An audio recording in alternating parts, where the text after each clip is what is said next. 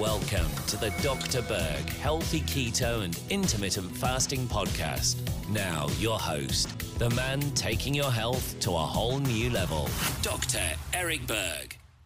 So, I want to touch on what happens if your blood sugars are high in the morning. Now, I've done several other videos on this topic, and I've given different reasons. It could be your liver or your adrenal, but there's one more common cause of this situation I want to cover. You start keto, you're doing intermittent fasting, and at some point, you find that your blood sugars start going higher in the morning. And it's kind of weird because you're not consuming a lot of sugar. In fact, your carbs are less than 10 grams.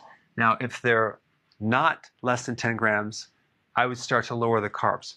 But if you're basically eating hardly any carbs at all and the blood sugars are high, it has to do with this.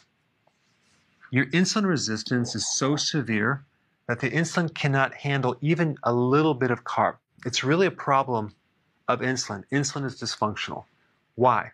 Because the cells that make insulin are not fully there.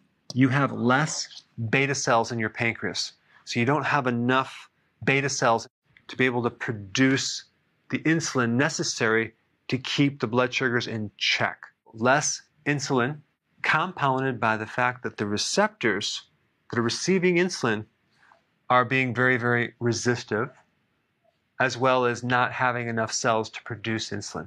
Both of those situations will keep your blood sugars high. So, what can you do?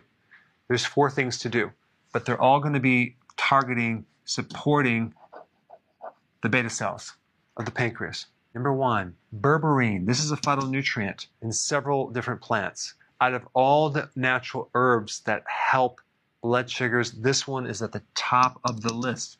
It's very, very similar to metformin, an actual drug. It gets compatible results. So um, I'm not going to get into the brand or the dosage. You're going to have to research that, but this is something very, very powerful.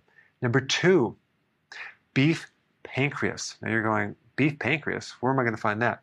There's a company, Ancestral. You can look it up they sell an pancreatic extract. Now, this will actually give the pancreas any raw material it needs to tend to build things back up. If there's any autoimmune situation going on with the pancreas, I'm not saying it's a type 1 diabetes. Let's say it's some other autoimmune condition with the pancreas, and you take this and you take it at night. You take one capsule.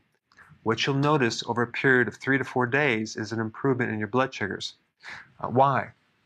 Because when you take this product, it can act as a decoy, goes into the stomach, and the antibodies that could be potentially attacking the beta cells shift over and go after this decoy in your stomach and leave your pancreas alone, thereby decreasing the antibodies in the body against the pancreas. So, this is a very good strategy, but just take one before you go to bed.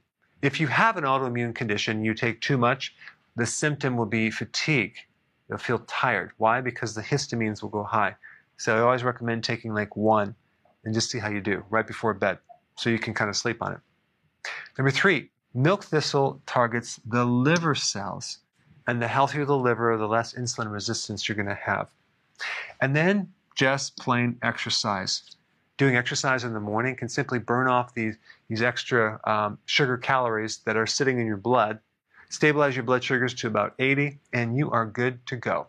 All right, thanks for watching.